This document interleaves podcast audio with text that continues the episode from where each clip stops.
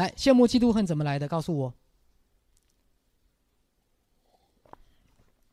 很简单，你觉得别人有，你没有？这样会听懂我的意思吗？对，你觉得别人有，你没有，你就会羡慕、嫉妒、恨。比如说，别人有你的美貌，你觉得你没有；别人有你的健康，你没有。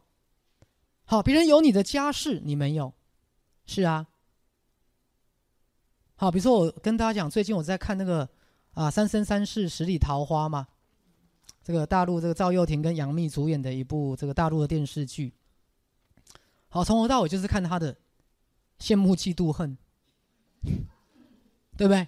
好，从头到尾就在看羡慕、嫉妒、恨。好，哦，为什么别人就可以嫁给天竺的二皇子，我就要嫁给黑熊精？为什么太子夜华就爱那个凡人素素，对不对？就不爱素锦？所以所有东西围绕着什么？羡慕、嫉妒、恨，来，各位，羡慕、嫉妒、恨是不是人类很重要的情绪？有没有到处都有？对，是啊。各位，可是如果一个人又充满了羡慕、嫉妒、恨，又心理极为不成熟，你觉得会不会扭曲？好，所以视觉失调症就是一群人，他本身人格。极为不成熟，又充满了什么羡慕、嫉妒、恨。所以，为什么他的攻击性这么强？明白了吗？为什么他的攻击性这么强？好，所以你们常常在报章、杂志、杂志上会看到哪些精神病患又伤害人？有没有？他们都是伤害自己的家人呐，倒是对外人很少。因为第一个没有机会，第二他也很害怕。是啊。好，所以我回到刚讲。我们这样讲好了，今天我们是一个好假设没有精神疾病的人，可是对于所有的充满愤怒、嫉妒、恨的人，来，我换个角度来讲，需不需要被我们超度？这样懂我意思哈？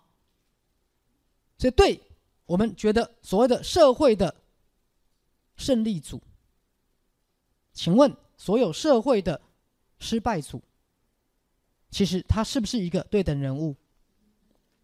这样，各位理解我的意思吗？所以，为什么在正常人类的社会里面，一定会出现某一些比例的精神病患者？它就代表了我们自己失败的版本。这样听懂了吗？它就代表了某一部分我们失败的版本。